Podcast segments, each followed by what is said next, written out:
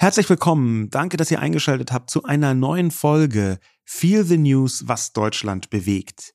Wir sprechen hier jede Woche über eins von den großen Themen, über die alle diskutieren.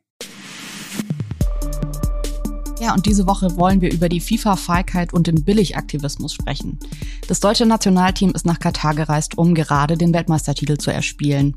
In unseren Augen haben sie aber schon einen Titel gewonnen und zwar sind sie die Weltmeister im Feige sein. Denn auf Druck der FIFA schafft es der DFB nicht mal die sogenannte One Love Armbinde zu zeigen, obwohl LGBTIQ-Feindlichkeit auf dem Vormarsch ist und zwar überall. Sich während der Pride Week mit Regenbogenflaggen zu schmücken, ist Billigaktivismus in unseren Augen, wenn man sich ein paar Monate später aus Angst vor Sanktionen nicht mehr für Offenheit und Freiheit einsetzt. Die Frage, die uns die Woche beschäftigt, hilft so ein Aktivismus wirklich und gibt es eine Pflicht zum Aktivismus? Weltweit ist Homophobie und ganz allgemein der Hass auf Menschen, die nicht der patriarchalen Norm entsprechen, in der Tat auf dem Vormarsch. Zum Beispiel bei dem Attentat auf einen queeren Club in Colorado, bei dem fünf Menschen erschossen wurden und viele andere verletzt worden sind. Zum Beispiel auch die Aussage vom Patriarchen Kyrill, der zu Beginn des Russlandkriegs gegen die Ukraine gesagt hat, natürlich ist ein Grund auch, dass in der Ukraine schwule Menschen einfach so auf die Straße gehen dürfen. Aber auch Aussagen wie vom Botschafter von Katar, dem Fußballbotschafter von Katar, der Homosexualität als eine Art Krankheit bezeichnet gezeichnet hat. Und nicht ausnehmen davon darf man natürlich auch unser Land. Gewalt gegen Transpersonen zum Beispiel ist auf Rekordhöhe, wie wir seit einigen Tagen wissen, um einen Eindruck zu bekommen, wie tief ein solcher Hass gegen Menschen anderen Geschlechts oder anderen Sexualitäten in den Köpfen verankert ist, reicht vielleicht manchmal schon ein Blick in die Kommentarspalte bei Riccardo Simonettis Insta-Profil. Genau deshalb hat die Nationalelf geplant, die Armbinde One Love zu tragen. Das dem etwas entgegenzusetzen ist natürlich genauso richtig wie wichtig, aber dann hat die FIFA dem DFB gedroht und zwar mit Sanktionen gegen sowohl Spieler, Einzelspieler wie auch die Teams. Daraufhin entschloss sich das deutsche Team, die Binde nicht zu tragen. Was ist das für eine Art von Aktivismus, fragen sich sehr viele Menschen, auch unabhängig vom Thema. Der DFB sagt lange, seit langer Zeit öffentlich, wie wichtig es ist, Diskriminierung zu bekämpfen. Und dann knickt er beim ersten Anzeichen von Gegenwind ein. Bundestrainer Flick kommentierte die Entscheidung am Dienstag mit den Worten, die Mannschaft ist sehr, sehr unzufrieden und geschockt weil es ein Zeichen ist für Menschenrechte, für Vielfalt. Das sind die Werte, die wir vertreten und leben. Ich finde es schade, dass man für Menschenrechte nicht mehr gerade stehen darf. Wenn es eine gelbe Karte ist, ist alles okay. Dann ist Jo Kimmich Kapitän, Thomas Müller für das dritte Spiel. Das wäre gar kein Problem gewesen, sagte Flick. Aber die FIFA ließ die genaue Sanktion offen. Und deswegen knickte der DFB ein.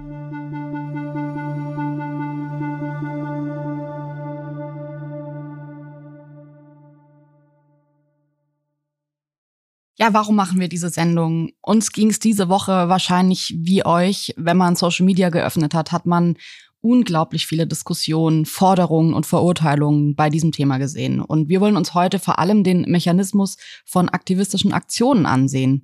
Wo ist es wichtig, sich einzusetzen und hat man auch ein Recht, sich zu enthalten? Und mit diesen Fragen muss man sich ja eigentlich fast immer auseinandersetzen. Ähm, du hast es eben gesagt, man öffnet die sozialen Medien und sieht eine Vielzahl von aktivistischen Wortmeldungen. Ich würde sogar eigentlich sagen, wir leben in einer Art Zeitalter des Aktivismus. Das geht an uns auch nicht vorbei. Man ist ja sofort emotional mitgerissen, wenn man sich anschaut, was dort gesagt wird, die Empörung, die Traurigkeit, die Wut, die Betroffenheit von Menschen. Wie hast du denn diese Entscheidung wahrgenommen?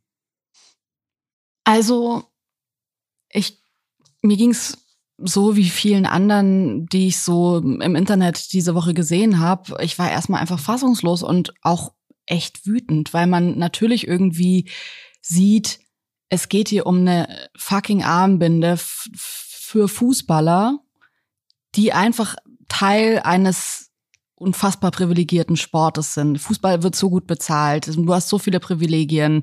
Ähm, da sind eigentlich in der Nationalelf auch nur Leute, Spieler dabei, die es geschafft haben. Die sind die Spitze der Spitze der Spitze. Und wenn man dann sieht, dass die sich irgendwie wehren, weil sie vielleicht eine gelbe Karte bekommen könnten oder man weiß es da nicht so genau und man setzt sich ja nicht ein, wenn man nicht ganz genau weiß, wie es hinten rausgeht. Das fand ich feige und da ging es mir ehrlich gesagt so, dass ich diese Woche dachte, ey, gerade diese Woche gab es eine Meldung von der katholischen Kirche, die ihr Arbeitsrecht überarbeitet haben, weil ja vorher war es so, dass zum Beispiel Homo-Ehe oder eine Scheidung und eine erneute Hochzeit ein Kündigungsgrund waren. Das haben die jetzt überarbeitet das ist super veraltet und wir müssen nicht drüber reden, dass diese Entscheidung viel früher hätte kommen sollen. Aber wenn halt die katholische Kirche gecheckt hat, was los ist und dass sie sich stark machen müssen, dass sie sich verändern müssen, dann finde ich so lame zu sehen, dass im Fußball, also die ganze Zeit heißt es, es ist doch nur Fußball, die Leute rennen doch hier nur einen Ball hinterher. Ja, genau, es ist nur Fußball. In meinen, in meinen Augen ist es nur Fußball. Und auf der anderen Seite stehen halt Menschenrechte und ich finde es extrem komisch, dann zu sagen, ja, ich setze mich nur ein, wenn ich weiß, was der Preis dafür ist. Bei mir gab es auch mehrere Irritationen. Es hat irgendwie damit angefangen, schon lange eigentlich, dass ich zwar weder vom DFB noch erst recht nicht von der FIFA irgendwas erwartet habe, aber beide kriegen das Kunststück hin, dass man zwar nichts von ihnen erwartet, aber trotzdem am Ende enttäuscht ist. Das ist, das ist quasi Schwach ohne angefangen, stark nachgelassen. Ja, das ist wie ohne Fallhöhe, trotzdem sehr tief stürzend. Das ist gar nicht so leicht und die kriegen das hin. Und ich glaube, es hängt damit zusammen, das kann man fast ablösen von diesem Thema, um das es geht. Es, ähm, es hängt damit zusammen, dass da so eine tiefe Bigotterie dahinter zu sein scheint. Dass man immer, wenn es möglichst günstig ist, wenn man damit irgendwie so ein paar Punkte kriegen kann in der Öffentlichkeit, das macht sich ja auch gut. Man kann Diversity irgendwo hinschreiben. Es ist alles ganz bunt und liebevoll und toll. Und immer, wenn man das irgendwie ausnutzen kann, die Vorteile, dann ist man volle Möhre dabei. Aber wenn man einmal, und es ist ja wirklich zart, wenn man einmal Nachteile spüren könnte, dann knickt man sofort ein. Und ein bisschen schlimmer, ehrlich gesagt, noch fand ich ähm, nicht nur die Bogotterie, diese Unehrlichkeit, die Mutlosigkeit, beides komplette Gegenteile von so einer Werteorientierung. Sonst der DFB immer Werte, Werte, Werte und jetzt einfach genau das Gegenteil. Fast noch ein bisschen schlimmer fand ich die Begründungen von einzelnen Mitspielenden, zum Beispiel von Thomas Müller, der äh, darauf verwiesen hat, dass die Fußballer, die dabei sind, ja ganz viele Sachen abseits des Platzes machen und dass man jetzt aber auch den Fußballern doch bitte nicht diesen Traum nehmen soll, dabei zu sein. Und ich fand, was er gesagt hat, durchaus differenziert und klug. Das war gar nicht bösartig. Es hat aber offenbart, dass dieser Aktivismus des DFB eine Grenze hat, wo das an die persönlichen Interessen von den Leuten stößt, die dahinter stehen.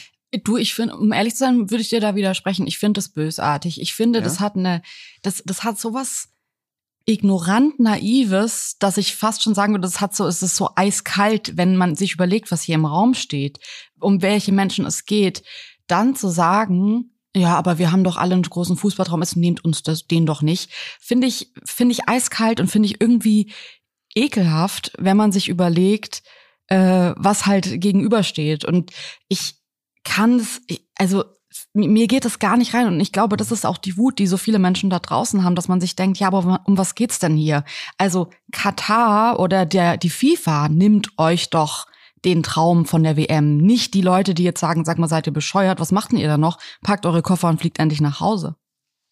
Ja, ich, also ich bin da tendenziell, nee, nicht tendenziell, ich bin so eindeutig wie es für mich nur geht auf dieser Seite derjenigen, die sagen, das ist eine Katastrophe.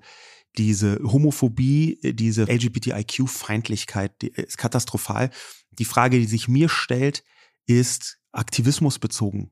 Und ist hier entlarvt sich hier nicht, dass dieser den Spielern ja verordnete Aktivismus, und das ist das, worauf Thomas Müller vielleicht so ein bisschen anspielt, dass dieser den Spielern verordnete Aktivismus, ihr seid jetzt elf Männer, die sind gegen A, Rassismus, B, Homophobie, C, dass dieser vom DFB so raufgedeckelte Aktivismus vielleicht gar nicht so viel wert ist. Und ich, ich bin vorne mit dabei, den Leuten alles mögliche übel zu nehmen. Ich finde zum Beispiel total katastrophal, dass Manuel Neuer, ja, der hat alles gewonnen. Da ist nichts mehr, was ihn noch schocken könnte. Und es geht ja hier um eine Armbinde, wohlgemerkt, für die Kapitäne. Das heißt, in erster Linie wäre das Manuel Neuer.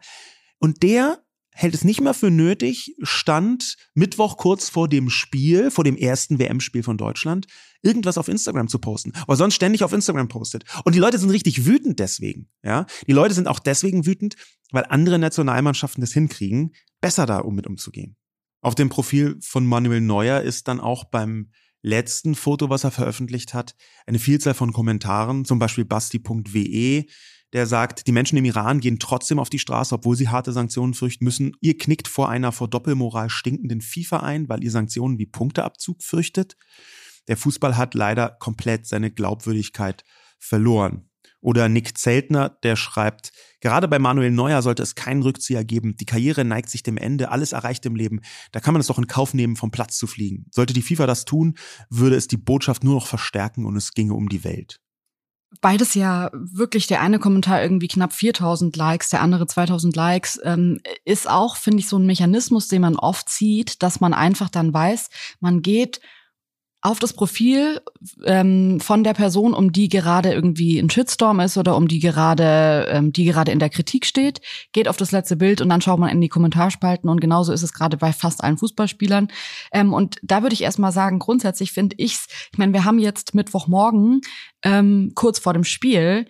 Aber selbst wenn die jetzt heute bei dem Spiel plötzlich alle die Binde rausholen würden, würde ich halt sagen, ey, Fußball ist doch nicht nur, und eine WM ist nicht nur 90 Minuten auf dem Rasen. Das ist doch auch das Ganze drumrum. Ich will nicht wissen, was die gerade für ein Traffic auf ihren Social Media Profilen haben. Pressekonferenzen. Auch davor schon so all eyes on dem ganzen Team und den Leuten drumrum. Und ich find's irgendwie lame, dann zu sagen, ja, also erstmal vorm Spieltag geben wir eh schon keine Pressekonferenz, deswegen darf heute niemand was sagen. Am Spieltag könnt ihr euch auf die Pressekonferenz freuen. Ähm, da wird dann irgendwie ein Zeichen gesetzt und dann ähm, geht's zum Spiel und dann nach 90 Minuten ist alles wieder vorbei. Das ist für mich dieser Billigaktivismus. Und ich muss ehrlich auch sagen, ich glaube, ich bin diese Woche auch so enttäuscht gewesen, weil ich fand die Pride Week dieses Mal größer denn je in Deutschland. Ich fand es so toll, wie viele Unternehmen damit gemacht haben. Und irgendwie habe ich mich anstecken lassen und vielleicht gerade, und das ist gerade, glaube ich, so mein großes Problem, vielleicht sogar verarschen lassen. Weil ich dachte mir nach der Pride Week und wie viele Menschen da teilge teilgenommen haben, auch Firmen mitgemacht haben, ey, wir sind echt ein Stück weit offener geworden. Und gerade hat man aber irgendwie das Gefühl, naja, die Pride Week ist jetzt eine Weile her und jetzt geht's irgendwie drum, richtig für Werte einzustehen. Und dann sind irgendwie alle, ja auch Firmen oder die meisten Firmen so, dass sie sagen, hm, also wir haben schon mitgemacht, als es cool war, irgendwie die Regenbogenflagge im Emblem zu haben, aber jetzt äh, gerne nicht mehr. Und das ja. finde ich irgendwie krass. Ein Argument, das ich diese Woche oft gesehen habe, über das ich heute auch gerne mit dir sprechen würde, ist ähm, die iranische Mannschaft, die sich äh, weigert, die Nationalhymne mitzusingen und damit praktisch Solidarität ähm, mit den Protesten im Land bekundigt. Überall hat man gelesen oder immer wieder hat man gelesen, dass ähm, die Spieler dass denen wirklich schlimme Sanktionen drohen könnten, wenn sie wieder zu Hause sind, also beispielsweise Gefängnis. Und dann ist es natürlich so, wie es auch Basti in einem Kommentar gesagt hat, wenn man die eine Tat, und ich meine, es ist ja das gleiche Turnier, es ist auch eine Mannschaft, die sich geschlossen für ein Statement entschieden hat, wenn die so viel in Kauf nehmen, potenzielle Strafen, um sich einzusetzen, um aktivistisch zu sein, dann wirkt es halt noch mal ein bisschen lamer, finde ich, nicht diese Binde zu tragen. Ja, und diese Lameness, die findet sich auch in dem Statement von äh, Hansi Flick, dem Bundestrainer, ähm, und wird in diesem Kontrast, den du aufgemacht hast zur iranischen Mannschaft, nochmal überdeutlich. Denn Hansi Flick hat einen Satz gesagt, den wir vorher zitiert haben. Ich finde es schade, dass man für Menschenrechte nicht mehr gerade stehen darf. Und das ist ein toxischer Satz, mhm. der zerstört von innen jede Form von Aktivismus, den der DFB jemals gemacht hat, geradezu. Weil hier, dass man für Menschenrechte nicht mehr gerade stehen darf, das ist so, als bräuchte man eine Erlaubnis, damit man für Menschenrechte kämpfen kann. Das nennt sich Legalismus und es ist halt, man denkt immer Gesetze, alles nur um Gottes Willen, die Regeln halten, dann ist alles gut. Aber das ist natürlich der größte Quatsch. Menschenrechte sind unverhandelbar und alle möglichen Regeln, die die FIFA sich ausdenkt, dagegen, wenn man die äh, akzeptiert, dann tut man genau alles andere, aber steht nicht gerade für Menschenrechte. Dieses Darf von Flick ist eine Unverschämtheit. Falls ihr diese Woche ähm, vielleicht nicht alles dazu verfolgt habt, haben wir mal noch andere Reaktionen so aus dem Netz äh, für euch zusammengetragen. Und zum Beispiel Publizistin Caroline Emke sagt zu dieser ganzen Sache, jetzt wäre der Moment zu sagen, es reicht und abzureißen. Egal wie weit das DFB-Team in dieser WM-Phase noch käme, es wäre nur ein Sieg der kuschelnden Angepasstheit. Sogar die Bild-Zeitung hat auf den Titel gehoben, schämt euch und dazu geschrieben, Skandal um Kapitänsbinde, Nationalelf kuscht vor FIFA.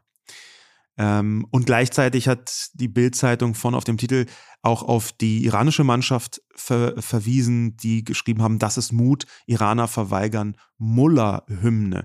Dieser Kontrast, der offenbart eben auch, dass es ganz offensichtlich für die einen um nicht so viel geht, als dass sie dafür etwas riskieren wollen würden. Und ich glaube, das ist ein ganz wichtiges Grundproblem im Aktivismus. Dieses Grundproblem bedeutet nämlich, wie weit würdest du für deinen Aktivismus gehen? Und natürlich können da unterschiedliche Menschen unterschiedlich darauf antworten. Aber wenn man dann am Ende tatsächlich in eine Situation gerät, die ganz deutlich macht, ist es mein innerster Antrieb oder nicht, dann läuft man in eine Falle, die im Zweifel droht, den kompletten Aktivismus rückwirkend auch aufzuheben. Weil we, was soll man dem DFB denn jetzt noch glauben? Soll man ja sowieso von wegen, ja, wir sind schon auch gegen Rassismus, allerdings mh, hm, auch nur, wenn es uns nicht schadet. Dann gab es natürlich auch Stimmen aus dem Fußball, unter anderem von Tukba Tekal, die ehemalige Profi-Fußballerin, die hat dazu gesagt, schon die One Love Kapitänsbinde war ein Kompromiss auf Kosten von Toleranz. Eine gelbe Karte gegen diese Binde ist ein Schlag ins Gesicht. Das hat nichts mit Fortschritt oder Annäherung zu tun. Oder ein Kommentar im Spiegel von Hauke Goos, dem Ressortleiter Sport dort. Eine mutige Geste, die keine Konsequenzen nach sich zieht, ist nicht mutig. Sie ist nicht mal eine Geste. Ähm, ich habe diese Woche für die Sendung noch einen Tweet von Donny O'Sullivan rausgesucht, weil der ein Gefühl aufgreift, das mir, wenn wir über diesen Aktivismus sprechen, irgendwie auch trotzdem in Sinn kommt. Und zwar schrieb Donny, ich traue mich kaum, das zu sagen, aber irgendwie muss es raus. Findet ihr es nicht auch etwas verlogen, wie wir uns verhalten bezüglich der WM? Ich zum Beispiel werde das heimlich eh bisschen gucken und soll aber im Netz einen auf Vogue machen. Weiß nicht. Ich kann doch nicht der Einzige sein. Der Tweet hat knapp 1000 Likes. Ich verstehe ein Stück weit diesen, er nennt es jetzt hier so Woken, es ist ja, wir nennen es Billigaktivismus. Also, dass man sich hinstellt und ähm, erstmal so was nach außen öffentlichkeitswirksam verkauft und sagt, ich boykottiere die WM und es wahrscheinlich viele Leute sagen, das hatten wir ja letzte Sendung auch schon, die halt vorher gar keine Fußballfans waren. Es ist für einen Menschen, der irgendwie gegen Fleisch allergisch ist, einfach zu sagen, ich bin aus Überzeugung Vegetarier oder Veganer. Ähm, genauso ist es beim Fußball. Es haben sich sehr viele Menschen geäußert, die die WM eh nicht gesehen hätten. Aber wie geht's den Fußballheads, den Menschen, die unfassbare Fußballfans sind und das Turnier trotzdem aus Leistungssport verfolgen, Sportinteresse verfolgen wollen? Ich verstehe das. Ich finde aber auch hier diese Bequemlichkeit, zu sagen, ja gut, aber ich will es trotzdem privat so ein bisschen sehen, jetzt muss ich hier im Internet einen auf Vogue tun. Nee, du musst es nicht. Man kann, man muss sich nicht ähm, aktivistisch einsetzen. Aber die Frage ist halt, also man sagt immer so ein bisschen, es muss nicht machen, aber dann ist es halt scheiße. Ja. Ich finde schon, dass die Situation gerade so scheiße ist, dass ich mir denke, ja, okay, dann mach's halt nicht, schau halt die Spiele, aber dann weißt du selbst irgendwie, was los ist.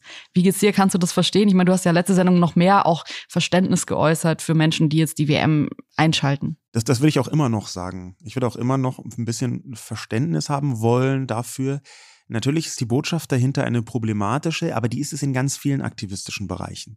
Das würde ich jetzt eher auf den Aktivismus beziehen, denn in ganz vielen Bereichen ist die Kernbotschaft von Leuten, die keinen Bock haben mitzumachen, die sagen, hey, mir ist Wurst, was ihr dafür argumentiert. Im Prinzip, meine Bequemlichkeit ist wichtiger als eure Rechte. So sieht es jedenfalls auf den ersten Blick aus. Auf den zweiten Blick ist es ja ein Unterschied zwischen diesen Rechten und dem Engagement dafür.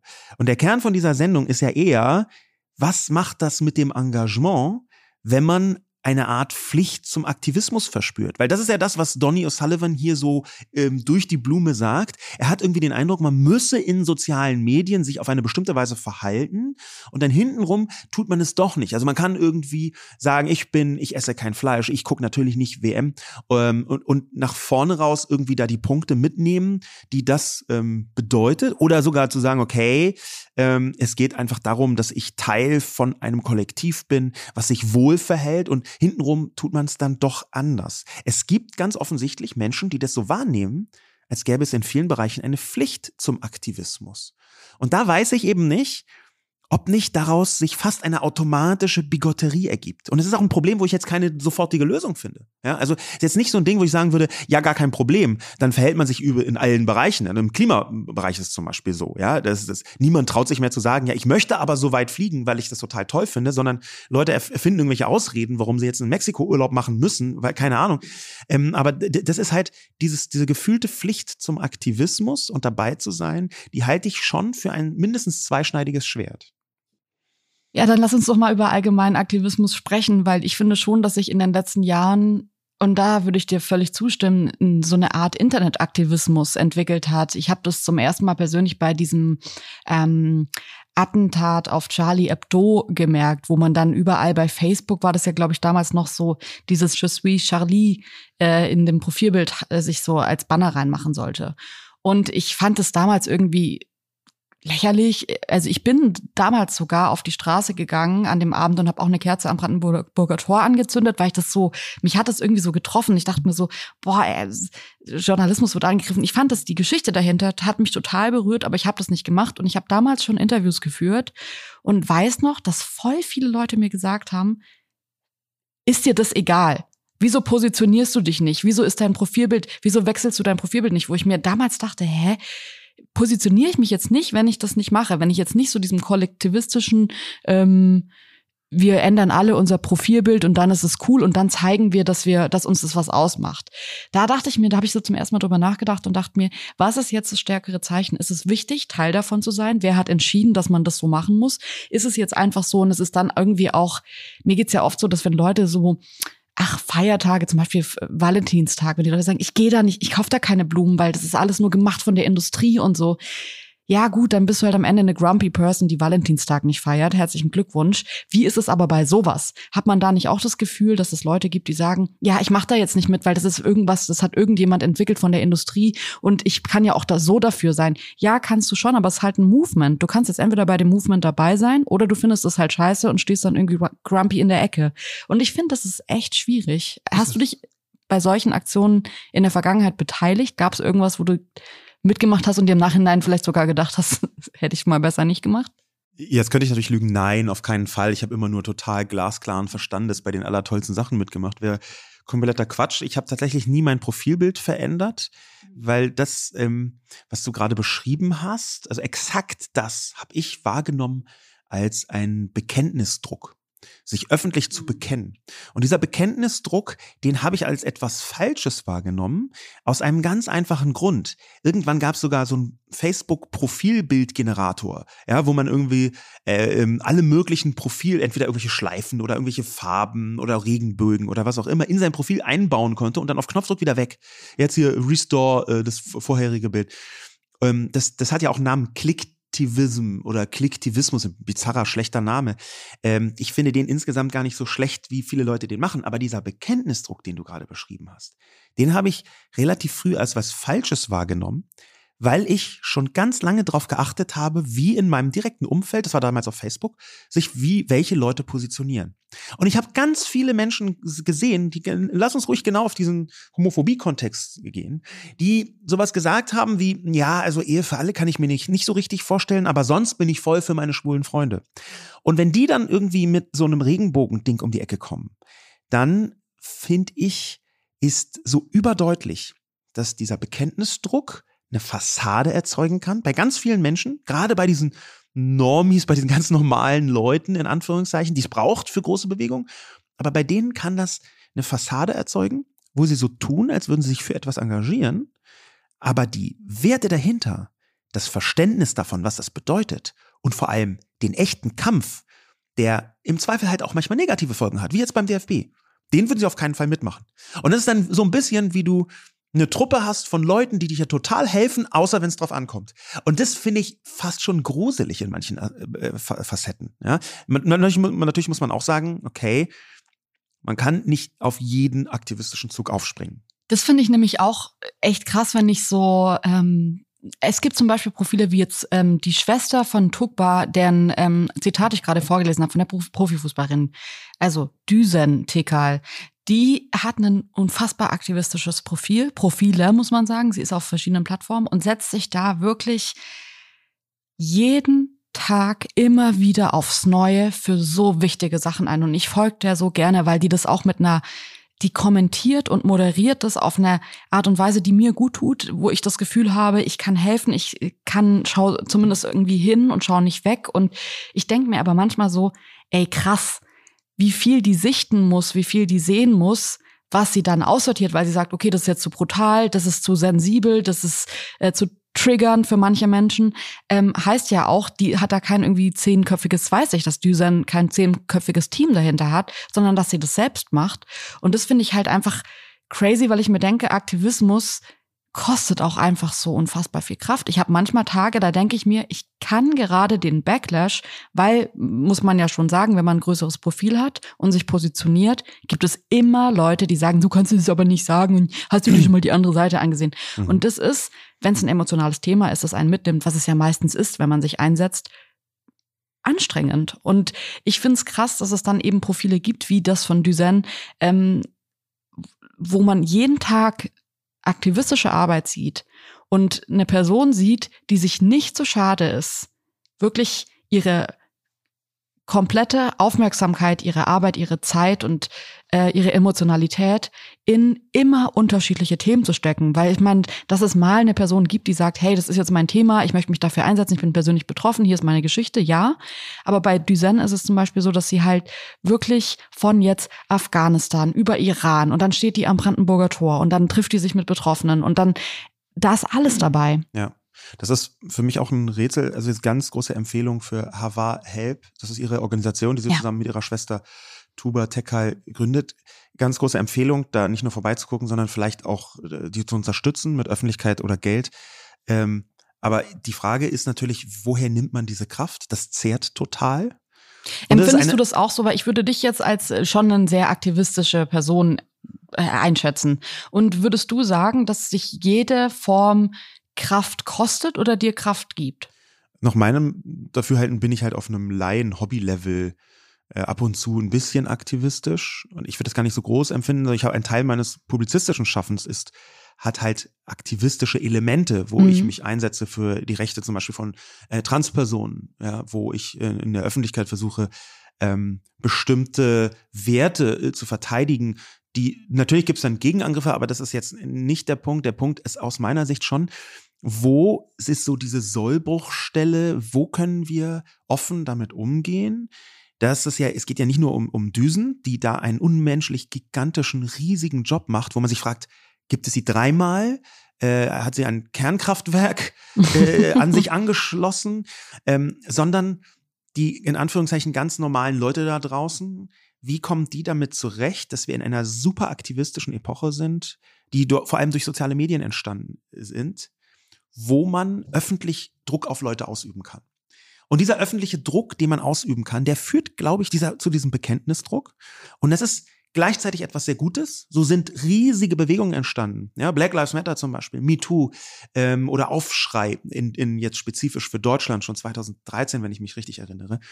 Und da sind also wirklich sehr, sehr viele gute Sachen entstanden, aber die Zahl der aktivistischen Drücke, die auf die Menschen einprasseln, die ist, glaube ich, inzwischen so hoch, dass man dafür einen Bewältigungsmechanismus braucht. Und zwar ohne, dass man die Themen einzeln für sich schlecht oder doof findet. Ganz im Gegenteil. Man kann, glaube ich, gar nicht anders als auszuwählen, was kann ich unterstützen, was kann ich auch nur, also sogar schon, was kann ich nur liken, weil schon jede Form von Beteiligung im Netz, in den sozialen Medien ja schon auch einen schwierigen Rattenschwanz nach sich ziehen kann, vorsichtig gesagt.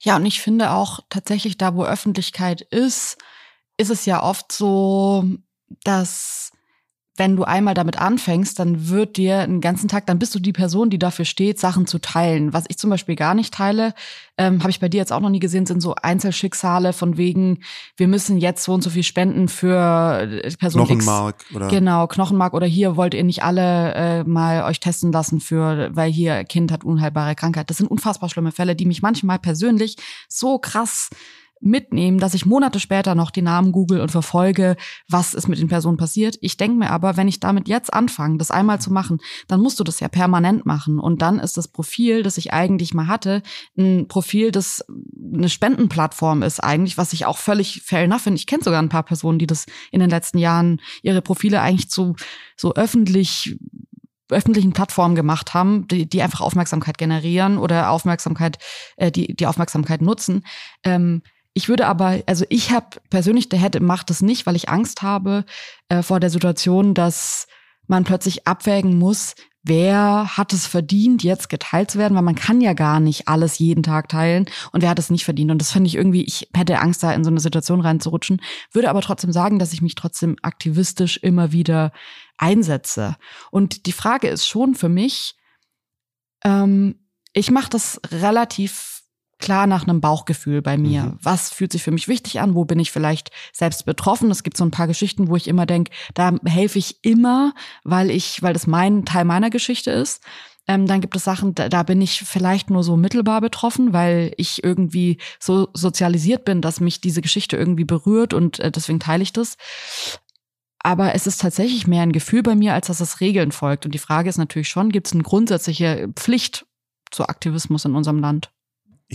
Glaube nicht, dass es eine Pflicht zum Aktivismus gibt. Ich glaube aber, dass viele Menschen das so wahrnehmen und dass da die, das Sensorium so fein geworden ist, dass jede aktivistische Äußerung von Menschen auch als Aufforderung wahrgenommen wird. Und das manchmal ist es ja auch so.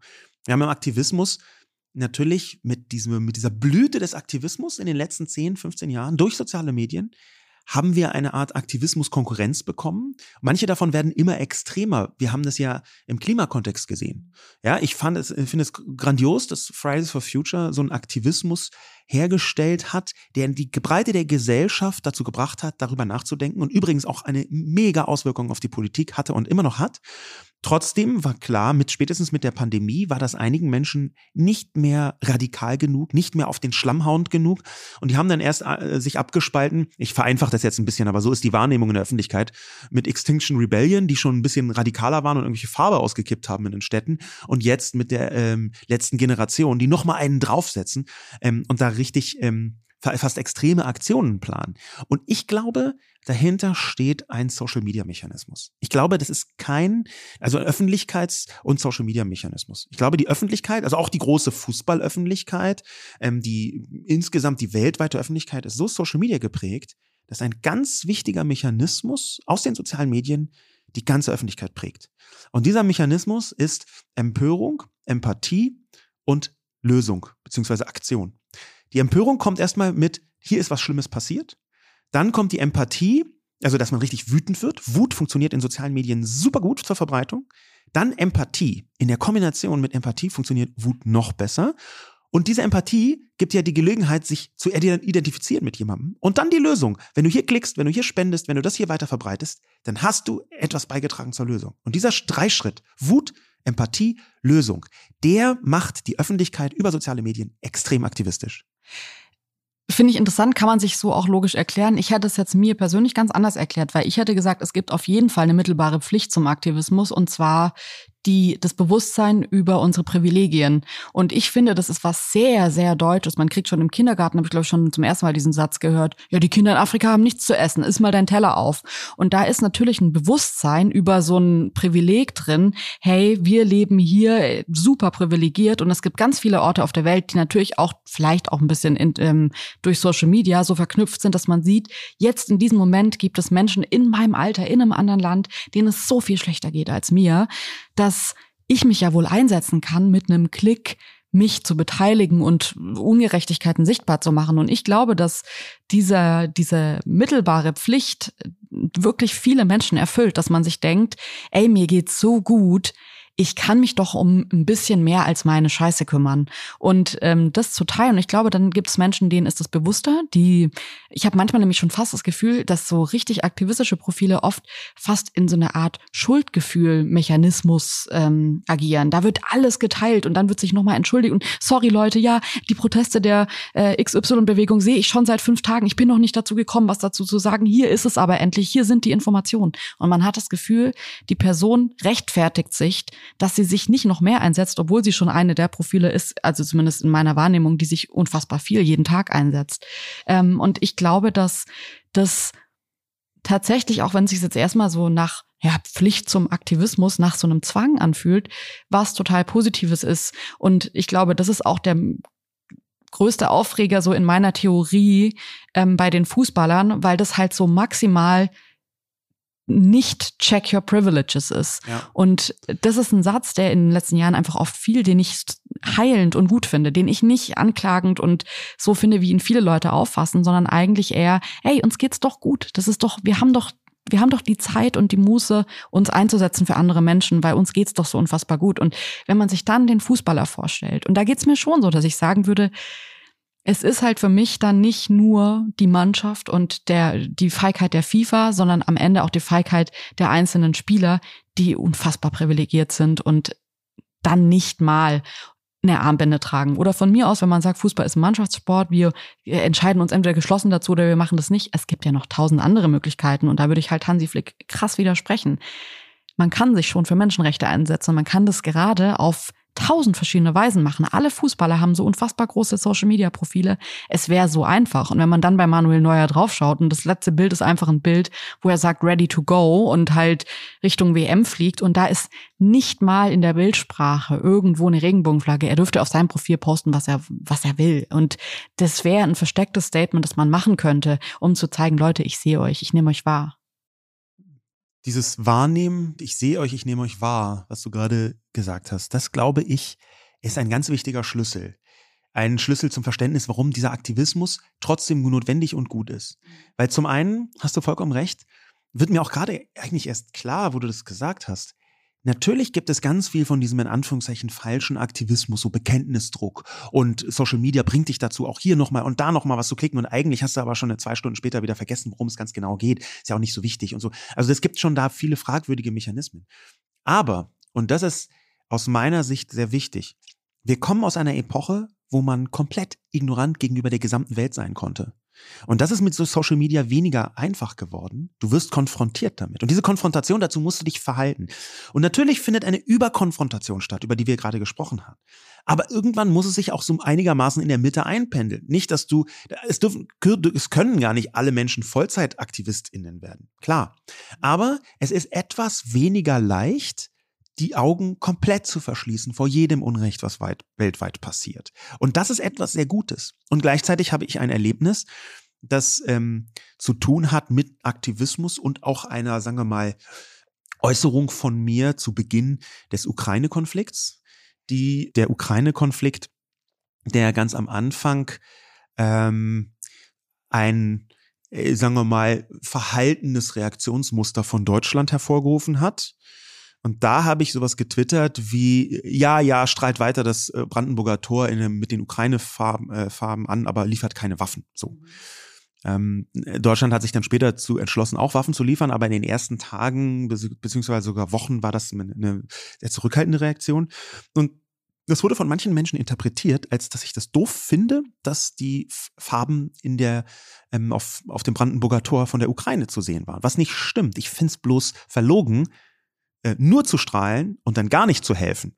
Ja, es ist ja eigentlich auch so ein Zeichen von Billigaktivismus. Es ist, es wäre ein Billigaktivismus gewesen. Aber dann haben mir vergleichsweise viele ukrainische Menschen geschrieben und haben gesagt, du, das kann man vielleicht so wahrnehmen. Und wir sind auch nicht so froh, dass Deutschland zu diesem Zeitpunkt noch keine Waffen geliefert hatte. Oder es ganz, äh, 5000 Helme waren es am Anfang. Ja, also so ein bisschen lachhaft.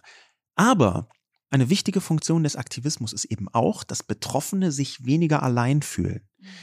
Und diese Form von Öffentlichkeit, dass Menschen merken, oh wow, die Welt schaut auf uns, wir sind nicht allein. Dass diese, diese Aufmerksamkeit, ähm, die viel größer geworden ist für Krisen, für äh, Konflikte, als das noch vor, sagen wir mal, 15 oder 20 Jahren ohne Social Media war, die ist ein wichtiger Teil von Konflikten geworden. Wir sehen es jetzt im Iran. Und das ist ein Punkt, den ich auch eben lernen musste ja, wir verdammen vielleicht manchmal, dass das nur in Anführungszeichen so äh, Äußerlichkeitsaktivismus ist, ja, und dass da Leute nur eine, eine Flagge tragen und danach vergessen, wofür sie steht. Aber auch solche Zeichen, auch solche Symbole können, müssen nicht, aber können eine positive Wirkung entfalten. Ich denke gerade, ich weiß nicht, ob du dich daran noch erinnerst, wir haben vor unserem ersten Baby so einen ähm, Erste-Hilfe-Kurs gemacht und ähm, der Sanitäter, der uns dann alles so beigebracht hat, der hat gesagt, man soll, wenn man Hilfe braucht in der Gruppe, nicht um Hilfe schreien, sondern man soll direkt Personen an, anreden und sagen, kann, können Sie mir helfen? Ja. Also man soll eine Person verantwortlich machen, dass die sich verantwortlich fühlt und die hilft einem dann im Zweifel, weil dieses panisch in die Menge schreien, ich brauche hier Hilfe oder Feuer sorgt oft dafür, dass ähm, sich keiner angesprochen fühlt und die Leute einfach weitergehen. Ähm, für mich ist die Frage bei Aktivismus und bei dieser ähm, Aktivismuspflicht, ähm, ob es notwendig ist, einzelne Personen verantwortlich zu machen. Also beispielsweise passiert es gerade, machen wir ja auch schon hier in der Sendung so ähm, unterschwellig ein bisschen mit Manuel Neuer. Olivia Jones hat äh, sogar eine Petition gestartet die letzten Tage, die, die sich direkt an Manuel Neuer richtet und ähm, eben genau das anklagt, anspricht. Ich meine, gut, er ist der Kapitän, aber ich glaube, es geht auch in dieser Argumentation bei Manuel Neuer darum, dass er eben ein super erfahrener Spieler ist, der alles miterlebt hat. Ähm, das, was auch so in den Kommentaren unter seinem Insta-Post ähm, steht, dass die Leute sagen, wenn du jetzt riskieren musst, keine WM zu spielen, dann ist es doch das Risiko wert. Also du hast doch schon, du hast doch schon das Sommermärchen gespielt. Das ist doch alles in Ordnung. Du kannst doch jetzt einfach vom Platz gehen und erhobenen Hauptes vom Platz gehen, ähm, wenn du diese Binde trägst und es dann ja riskierst, da nicht spielen zu dürfen. Ich finde das richtig. Ich finde, dass das ähm, wichtig und richtig ist, genauso wie man andere Leute in, einem, in einer echten Lebenssituation in Verantwortung nehmen müsste und sagen müsste, du bist jetzt verantwortlich, mir zu helfen, weil ich spreche dich an, ist es für mich richtig und wichtig, Gerade auch, weil ich sehe, dass sich junge Menschen tendenziell viel mehr aktivistisch einsetzen als ältere Menschen. Und das finde ich schade, weil ältere Menschen haben einfach ein größeres Standing in der Gesellschaft. Das ist so. Bei Jungen tut man das oft so ab. Das kenne ich von mir selbst, dass die Leute sagen, ah ja, komm du erst mal in die Jahre, dann wirst du schon sehen, dass das Quatsch ist, was du hier sagst. Deswegen ist es so wichtig, dass Leute mit dieser gesellschaftlichen Autorität sich einsetzen. Und ich sehe, dass du das zum Beispiel machst. Ähm, ich sehe, dass du manchmal als die Autorität, die du in der Gesellschaft einfach hast. Du hast zum Beispiel ein großes Twitter-Profil. Das ist eine Autorität in unserer Gesellschaft. Dass du da äh, ganz bewusst manchmal Sachen über dein Twitter-Profil teilst, das finde ich wichtig und richtig. Und ich glaube, dass es deswegen auch wichtig und richtig ist, Leute in Verantwortung zu nehmen wie Manuel Neuer, die halt sagen, ähm, ja gut, ich bin ja auch nur Teil des Teams, aber ja, du bist halt der Kapitän, du bist halt mit einer der erfahrensten Spieler da, mit der meisten Autorität und exakt diese Leute anzumachen und zu sagen, das ist deine Pflicht, was zu tun, ähm, finde ich eigentlich richtig. Aber jetzt kommt es aber, und das würde ich gerne mit dir besprechen. Ich habe halt auch Menschen in meinem Umfeld, ähm, die sagen, ey, ich bin so leid, immer verantwortlich gemacht zu werden. Zum Beispiel schwarze Personen, die immer, wenn es irgendwas mit Black Lives Matter oder irgendwie wieder einen neuen Rassismusskandal gibt, werden die so als die Verantwortlichen für den Aktivismus von allen auserkoren. Dann kommen die ganzen Rechten, die sagen, erklär mir doch nur mal, warum das jetzt doof ist. Und du denkst dir so, Warum muss die Person, weil sie jetzt schwarz ist, muss sie jetzt, ist sie jetzt verantwortlich, allen Menschen im Land das irgendwie logisch und ruhig und überlegt und erwachsen zu erklären, was hier gerade schon wieder falsch läuft? Das finde ich irgendwie, gerade Anna Dushime sagt es ja immer wieder, dass sie nicht immer die, die Person sein möchte, die halt nur diese Einladung bekommt und nur da ist, wenn sie wieder Repräsentantin sein soll von irgendwas. Das ist auch eine Form von strukturellem Rassismus, der sich da offenbart, ne? dass schwarze Menschen für schwarze Dinge verantwortlich sind und dann aber auch äh, informationsverantwortlich sind. Und die, diese Form von ähm, zugeschriebenem Aktivismus, die hängt, glaube ich, sehr stark damit zusammen, dass die Öffentlichkeit zwar unter einen gewissen aktivistischen Druck gesetzt wird, aber im gesamten aktivistischen Kontext noch sehr unerfahren ist.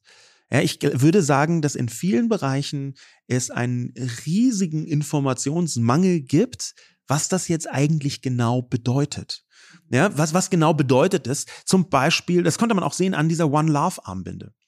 Die ähm, One Love Armbinde, die war ja äh, viel im Gespräch, die wurde vorher schon so ein bisschen äh, vorsichtig gesagt belächelt, weil sie eben nicht so richtig Regenbogenflaggen abbildet, sondern nun, das hängt damit zusammen, dass äh, die One Love Kampagne ihren Ursprung hat in den Niederlanden 2020, 2021.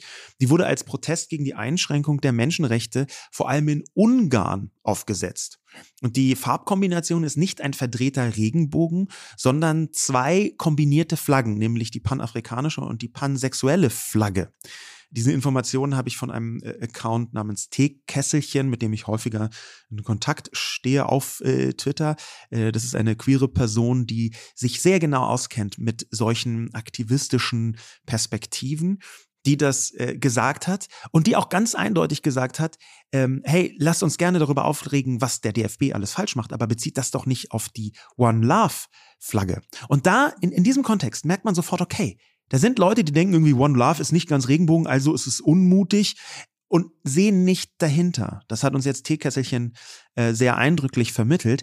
Der Anschein ist so wichtig bei dieser Form von Aktivismus. Und das ist auch dieser Anschein, dass man schwarzen Menschen quasi eine Art Pressesprecherfunktion für rassistische Vorfälle zuschreibt, was seinerseits wieder ein rassistischer ähm, Gedanke ist. Dieser Anschein, der ist, glaube ich, das Spiegelbild von der Fassade, dieser Fassadenaktivismus. Und vielleicht ist das eine Reaktion darauf, dass du denkst, du müsstest dich zwar beteiligen, aber du hast ja jetzt nicht besonders viel Zeit, da um reinzugucken. Das ist eine Diskussion, die aus meiner Sicht dringend geführt werden muss. Auch deswegen, weil es um Werte geht, die zwar sehr universal sind, wo man aber schon anfängt, früher oder später einerseits, andererseits zu sagen. Ne? Rewe ist so ein Fall, wo Rewe dann sofort gesagt hat, Nee, also mit diesem Umgang mit der One Love Armbinde des DFB, da beendigen, beendigen wir unsere Partnerschaft. Komma ja, und zwar ziemlich genau fünf Wochen, bevor sie eh geendet hätte. Finde ich aber wirklich, ähm, das finde ich ein schwaches Argument. Das habe ich jetzt immer wieder gehört, dass es hieß dann, ja, öh, die hätten ja Partnerschaft eh beendet. Ja, aber wir leben in einer Zeit, in der man Partnerschaften leise ausfaden lassen kann ja. und niemand würde sich interessieren. Das ist ein Statement zu sagen, wir wollen das so nicht, vor allem vor einer Fußball-WM. Ja. Das ist ja, also Teil dieses Sponsorings ist ja auch darauf einzuzahlen, wenn Fußball groß ist und wenn er da ist, ein Stück vom Kuchen abzubekommen und eben in der Wahrnehmung da zu sein. Und es werden gerade ja auch wahnsinnig viele Bilder von Fußballer ähm, gezeigt, wo dann irgendwie doch nicht noch ein anderes Trikot an ist und wo man dann eben sieht, okay, Rewe steht auf den Trikots drauf, die sind irgendwie groß und dass die sagen, ey, wir distanzieren uns von allem, was da gerade passiert, da sind wir kein Teil von, finde ich so stark und finde ich so richtig und ja, vielleicht ist da auch, also äh, ich finde Fans komplett bescheuert, wenn da kein Marketing dabei wäre. Wenn die Marketingabteilung bei dieser Entscheidung nicht dabei gesessen hätte, dann würde ich sagen, okay, dann habt ihr jetzt bei Accident alles richtig gemacht, aber äh, finde ich auch okay zu sagen, da ist eine Berechnung drin. Aber es ist ja eine Berechnung, die einen positiven Effekt hat. Und wieso den dann nicht ähm, auch anerkennen? Ja, ich äh, habe das vielleicht am Anfang ein bisschen zu flapsig ausgedrückt. Ich finde diese Aktion, auch wenn es in Anführungszeichen nur fünf Wochen vorher eine Beendigung ist, auch schon ein äh, wichtiges Zeichen. Rewe hat dafür auch äh, sofort einen Backlash bekommen. Und es gibt einfach Leute, die sagen, ey, das ist doch schwach, dass ihr die unsere Nationalmannschaft nicht mehr unterstützt. Der Rewe-Chef äh, hat dann gesagt, wir stehen ein für Diversität und auch Fußball ist Diversität. Die skandalöse Haltung der FIFA ist für mich als CEO eines vielfältigen Unternehmens und als Fußballfan absolut nicht akzeptabel. Ähm, die Frage ist, ist das so eine Art Bekenntniskapitalismus? Sagt da eine Firma etwas, wo sie im Zweifel auch einen Kundenvorteil sich von verspricht? Ist es also wirtschaftlich eine Entscheidung, die ihr sogar nutzt am Ende? Oder ist es eine Entscheidung, die ihr sogar schaden könnte? Oder anders ausgedrückt, ist es hier echter Aktivismus? Oder passt es gerade sehr gut rein in eine große Werbekampagne? Das ist ja eine Frage, die man auch der Fußballnationalmannschaft selbst stellen kann. Ist sie immer dann aktivistisch, wenn es ihr wirtschaftlich passt? Ich verstehe, was du sagen willst. Und wahrscheinlich ist es auch deswegen der Punkt, warum ich die von uns beiden bin, die nach einer Pride Week äh, irgendwie auch enttäuscht ist, dass das nicht weitergetragen wird, weil ich das wirklich, ich nehme solche Slogans ernst und ich kaufe das ab und ich denke mir dann wirklich, wow, wir sind ein offeneres Land und ich kann mir gut vorstellen, dass es Betroffene gibt, die die Pride Week sehen und sagen, Leute, sorry, da mache ich nicht mit. Also jetzt mal so eine Woche lang irgendwie Regenbogenflaggen schwenken mit allen Firmen und dann, wenn es wieder nicht mehr reinpasst, dann merke ich wieder die Benachteiligung ähm, als betroffene Person, wo also wenn das eine Person so sagt, dann kann ich das verstehen und muss natürlich sagen, ich bin gar nicht betroffen davon. Ich sehe das und denke mir von außen als ähm, heterosexuelle Person, ach ja, ist ja toll und alle machen mit und Regenbogen und cool, wuh, wir halten alle zusammen und werde natürlich nicht benachteiligt dadurch im Alltag. Ich verstehe das, aber ich würde halt trotzdem sagen, das eine bedingt das andere. Das ist ein Teil der öffentlichen Wahrnehmung. Und wenn sich ein großes öffentliches Unternehmen, vielleicht auch aus wirtschaftlichen Gründen, distanziert und sagt, wir ziehen direkte Konsequenzen aus so einem Verhalten, dann ist es ja zumindest so, dass die Nationalmannschaft, und das finde ich schon wichtig, nicht nur die Konsequenzen fürchten muss, dass sie vielleicht von der FIFA irgendwie sanktioniert werden, sondern auch, und das ist im Fußball ja traurigerweise auch eine gängige Währung die Konsequenzen von ähm, Werbe Treibenden fürchten muss. Und das finde ich richtig und wichtig, weil ich mir halt denke, dann ist die Waagschale, was tue ich und die Abwägung in dem Moment vielleicht nicht ganz so einfach zu sagen, ich mache das, wir machen das nicht, wir tragen die Binde nicht, weil man vielleicht auch sich denkt, oh, könnten wir dadurch Sponsoren verlieren. Und ich finde es traurig, dass man nicht einfach auf einer menschlichen Ebene sagt, kann ich mir danach noch gut in, äh, ins Gesicht sehen im Spiegel. Aber wenn das ja eh schon keine Option ist, darüber so nachzudenken, was ich völlig absurd finde, dass man nicht auch einfach so drüber nachdenken kann, dann finde ich, diesen Geldhahn zuzudrehen und zu sagen, hey Leute, es kann sein, dass ihr euch damit so krass uncool macht, dass ihr keinen Sponsoren mehr bekommt oder dass Sponsoren abspringen, finde ich, finde ich gut. In dem Kontext geht es einfach um Werte. Und diese Frage, um welche Werte es genau geht, äh, jetzt für ein Unternehmen natürlich auch Unternehmenswerte wie Geld, ne, Umsätze, okay. Aber für eine Gesellschaft geht es halt einfach um noch größere Werte. Und das ist etwas, was man nicht vergessen kann oder sollte, dass hinter diesem Aktivismus ja kein Selbstzweck steht, sondern in den meisten Fällen und da mag es Fehlgeleitetheiten geben, da mag es Schwierigkeiten geben, da mag es Leute geben, die drüber hinwegschießen und die viel zu aggressiv sein mögen. So kann es vielleicht die Öffentlichkeit wahrnehmen. Mag es alles sein, aber am Ende geht es um Werte und auch um nachvollziehbare Werte. Und das ist eine Diskussion, die am Rande stattgefunden hat, gerade um diese Frage von Queerness, von Homosexualität und vor allem die Art und Weise, wie Katar damit umgeht, wie problematisch Katar damit umgeht. Denn wir haben jemanden, der viel zitiert worden ist in sozialen Medien, ähm, der einen Tweet abgefeuert hat. Eine Person, äh, der im arabischen Raum recht bekannte katarische Universitätsdirektor Naif bin Nahar. Und der hat ähm, die Beschwerde eines amerikanischen Sportjournalisten verlinkt. Dieser amerikanische Sportjournalist wurde mit einem Regenbogenshirt nicht ins Stadion gelassen in Katar. Ähm, da hat einfach die Security gesagt, nee, mit dem Shirt kommt er hier nicht rein. Das hat er getwittert. Und diesen Tweet hat nun eben besagter Universitätsdirektor ähm, aufgenommen und dazu geschrieben, As a Qatari, I'm proud of what happened. I don't know when will the Westerners realize that their values aren't universal. There are other cultures with different values that should be equally respected. Let's not forget about that the West is not the spokesperson for humanity. Er schreibt also, er ist stolz darauf, was hier passiert worden ist, dass jemand abgelehnt worden ist mit diesen Regenbogenfarben ähm, und sagt, dass die westlichen Werte nicht universal seien, dass andere Kulturen halt andere Werte haben, die auch respektiert werden sollten. Und lass uns nicht vergessen, dass der Westen nicht die Sprecherperson für die humanitären, für die menschlichen Werte sind. Ja. Das zeigt für mich, dass Katar wirklich eine völlig andere Auffassung von dieser WM hat als wir. Und das finde ich schon interessant, dass man sich nicht denkt, also dass es natürlich auch Teil der westlichen Denkweise ist zu sagen, na ja, wenn ich eine WM bei mir ausrichte, dann bin ich ja in dem Moment das weltoffenste Land dass ich mir, also die weltoffenste Version von mir selbst, weil ich lade ja alle Länder zu mir ein. Und ich habe gerade das Gefühl, dass immer mehr rauskommt und sich schält, weil ich habe mir auch gedacht, wieso verbieten die den Alkohol? Das ist ja noch mal kurz vorher jetzt gekippt worden, dass das Alkoholverbot wirklich so krass eingegrenzt wurde. Da dachte ich mir noch, also wie doof kann man sein? Wirklich Fußball auf der ganzen Welt hat auch mit Alkohol zu tun. Das machen die sich doch selbst kaputt, wenn die plötzlich sagen, hier darf man erst ab 18.30 draußen in den Stadien gar kein Alkohol, nur alkoholfreies Bier, außer in den VIP-Lounges, was irgendwie dann auch funny ist, wenn man sieht, dass auch die katarischen Werte anscheinend mit Geld irgendwie wieder zu beheben sind. Ähm, aber da dachte ich mir so, wieso machen die das? Und ich glaube, das Selbstverständnis ist, wir sind die Gastgeber und es ist ein bisschen dieser alte, solange ihr eure Füße unter unserem Tisch habt, haltet ihr euch an unsere Regeln. Und auch wenn das die engstirnigsten Regeln sind, die ihr euch vorstellen könnt, es ist unser Tisch. Ja, und ja, und das, das ist, ist, für mich ein komplett irres Verständnis von der WM. Ja, das ist nicht nur das, sondern dahinter steht aus meiner Sicht was extrem Problematisches, denn ich glaube, dass sehr wohl, dass dieser ähm, Herr Bin Nahar Unrecht hat, vorsichtig gesagt. Das halte ich für katastrophal, was er sagt. Denn ich bin der Meinung, dass er wohl bestimmte Grundwerte komplett unverhandelbar sind. Zum Beispiel die Gleichwertigkeit aller Menschen. Und die steht ja hier in Frage. Ja, das heißt, er will aufwiegen und er sagt Kultur. Und was er meint mit Kultur ist, dass gefälligst in Katar homosexuelle Menschen unterdrückt werden können.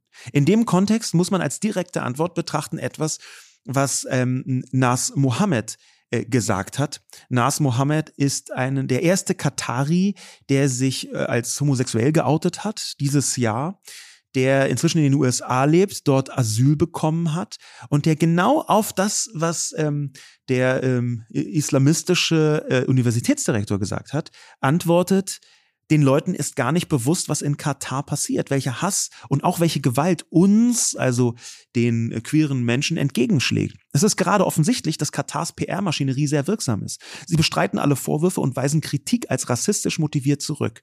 Wenn ihnen darin jemand widerspricht, isoliert uns das als Betroffene zusätzlich. Zitat Nas Mohammed. Das heißt, man muss solchen Leuten wie Bin Nahar widersprechen. Es gibt universale Werte und das ist die Gleichwertigkeit aller Menschen, dass alle Menschen freie Entfaltung haben können. Und wenn man dann so tut, als sei eine spezifische Kultur im Bereich XY mehr wert als die Gleichwertigkeit von Menschen, dann ist das unter jedem Umstand, in jedem Umständen zu verurteilen. Es ist nicht, dass man sagt, nee, aber hier, das ist halt eine althergebrachte Kultur, dass man dort äh, diese oder jene Leute entweder steinigt oder prügelt oder halt aus, äh, ausgrenzt. Das äh, ist halt so. Das ist nicht akzeptabel. Und ich glaube, dass genau das äh, ein Kern des Aktivismus sein muss, dass er ähm, diese Gleichwertigkeit von Menschen voranbringt. Ich glaube allerdings auch, muss man dazu sagen, natürlich ist die Art und Weise, wie heute Aktivismus betrieben wird, vielleicht nicht in allen Bereichen zielführend. Es ist aber in allen Bereichen notwendig, weil noch so viel zu tun ist, vorsichtig gesagt. Und die Frage ist dann auch, wie? Wir haben über verschiedene Formen des Aktivismus gesprochen, über die Aktivismuspflicht. Hast du einen Lösungsansatz? Hast du einen Ausblick, wohin uns das führen kann oder wie man vielleicht damit besser zurechtkommen kann? Also ich finde es, ich habe mir jetzt für die Sendung natürlich irgendwie Gedanken gemacht, weil das bei mir eher so ein, ein inneres Gefühl ist, nach dem ich handle. Ich glaube, ich habe ein inneres Gerechtigkeitsempfinden. Ich muss auch ehrlich sagen, dass ich wegen dem Gerechtigkeitsempfinden irgendwann auch mal angefangen habe, Jura zu studieren, weil ich das dachte, es gibt Ungerechtigkeiten, für die ich mich einsetzen möchte. Und jetzt gar nicht so, ich will die Welt retten, sondern ich finde auch manchmal so äh, Geldstreitereien und so unfassbar ungerecht und denke mir dann innerlich so, dieses Gerechtigkeitsempfinden, das ich habe, das natürlich subjektiv ist, das, das ist, wie, wie ich gelernt habe, dass die Welt gerecht ist, das wird permanent gestört durch außen, durch, durch äußere Einflüsse. Und dann denke ich mir, wie kann ich für mich selbst, und das ist schon auch, finde ich, was Egoistisches, Gerechtigkeitsbalance wiederherstellen. Und dann denke ich mir, ich setze mich hier ein, ich spreche hier laut dagegen, ich versuche hier in eine Diskussion reinzugehen und zu argumentieren, um mir selbst ein Gefühl von, ich habe eine Gerechtigkeit wiederhergestellt, eine temporäre, eine, für, für mich persönlich ähm, hergestellt, um ruhig schlafen zu können, muss ich ganz ehrlich sagen. Ich finde, dass das auch ein Punkt ist, den ich gar nicht verwerflich finde, dass auch ein Teil Egoismus bei Aktivismus dabei ist, dass man sich selbst besser fühlen möchte, dass man sich selbst ja wirklich ganz klassisch in Spiegel gucken möchte. Und deswegen ist es für mich wahrscheinlich auch so unverständlich, wie man jetzt die WM gucken kann oder wie man als Spieler nicht einfach schon gar nicht erst dahin gefahren ist. Weil ich habe das richtig krass, dass ich vorm Spiegel stehe und mir denke, passt es? Ist es in Ordnung? Habe ich mich so verhalten? Was für eine Person will ich sein? Und ist es, habe ich genug getan, um die Person sein zu wollen, die ich gerne wäre? Und ähm, mache ich deswegen nicht auch die ganze Zeit irgendwie Fehler und Quatsch? Ja, auf jeden Fall. Ich glaube, dass mir das immer wieder passiert, dass ich mich für Dinge einsetze, wo ich mir danach denke, boah, hätte ich nicht tun sollen, ähm, hätte ich mich noch mal mehr einlesen müssen oder ist das jetzt alles gewesen? Ich habe auch Tage, wo ich denke, es ist unfassbar lächerlich, eine Instagram-Kachel zu teilen und dann irgendwie wieder sich um sein Haferlatte Macchiato zu kümmern. Aber es ist für mich das Machbarste, was ich tun kann. Und ich glaube halt, dass das, was gerade passiert, wir leben in einer sehr, sehr aktivistischen äh, Epoche. Ich finde, das ist gut und es ist ein Zeichen von Fortschritt und von Zusammenhalt, dass man Teil davon ist, dass man sich zumindest, wir hatten das mal ähm, bei einer anderen Podcast-Folge, wo wir, wo wir am Ende so auf die Lösung gekommen sind, ist es schon wichtig, dass die Anzahl der Kämpfe, die man kämpft, nicht im Resümee null ergibt, dass ja. man sich einsetzt. Und ich glaube, dass das wichtig ist für mich persönlich. Und ich weiß nicht, ich bin jetzt keine Person, die, ich schaue nie, wo sich andere einsetzen.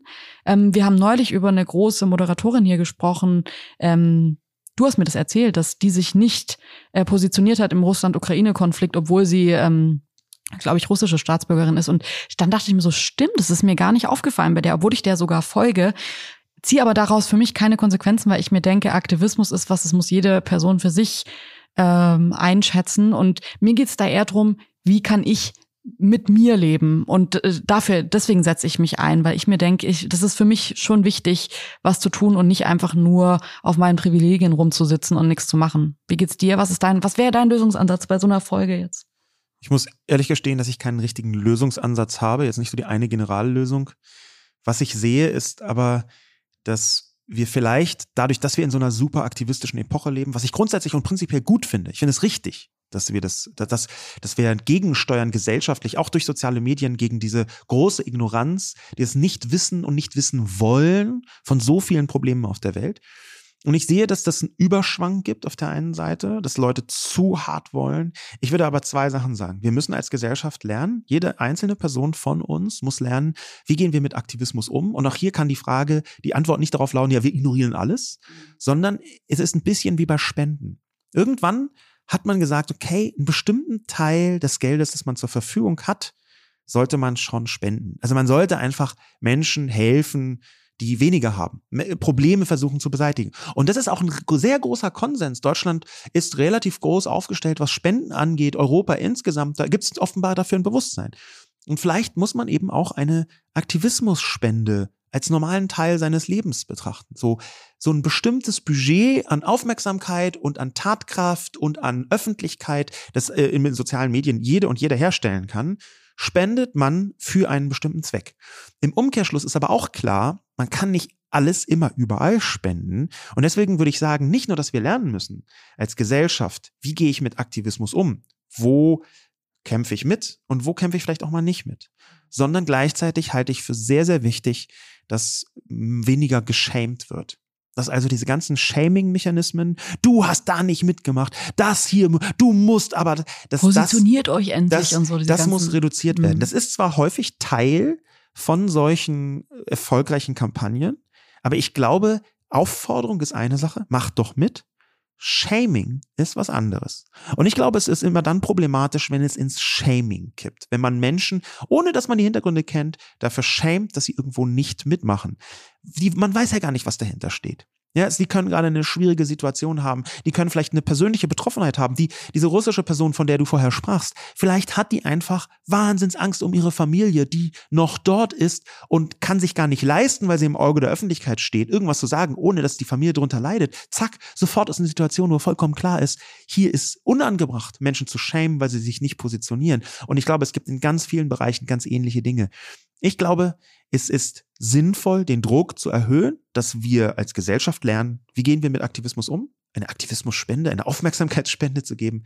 Ich glaube, weniger Shaming ist nicht falsch. Leute, das waren unsere Gedanken zur FIFA-Feigheit und zu allem, was gerade so um die WM passiert und gefordert wird und Empörung stattfindet.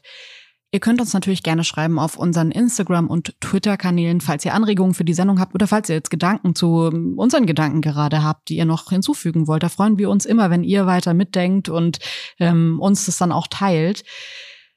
Wir freuen uns natürlich auch, wenn ihr diesen Podcast empfehlt, eine Person in eurem Umfeld, die uns vielleicht noch nicht kennt. Wir hören immer wieder, dass uns Leute ganz neu entdecken und freuen uns natürlich, wenn ähm, dieser Podcast weiter empfohlen und ähm, verbreitet wird.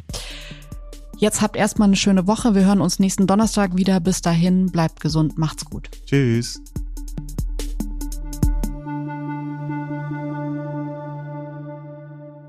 Dieser Podcast wird produziert von Podstars bei OMR.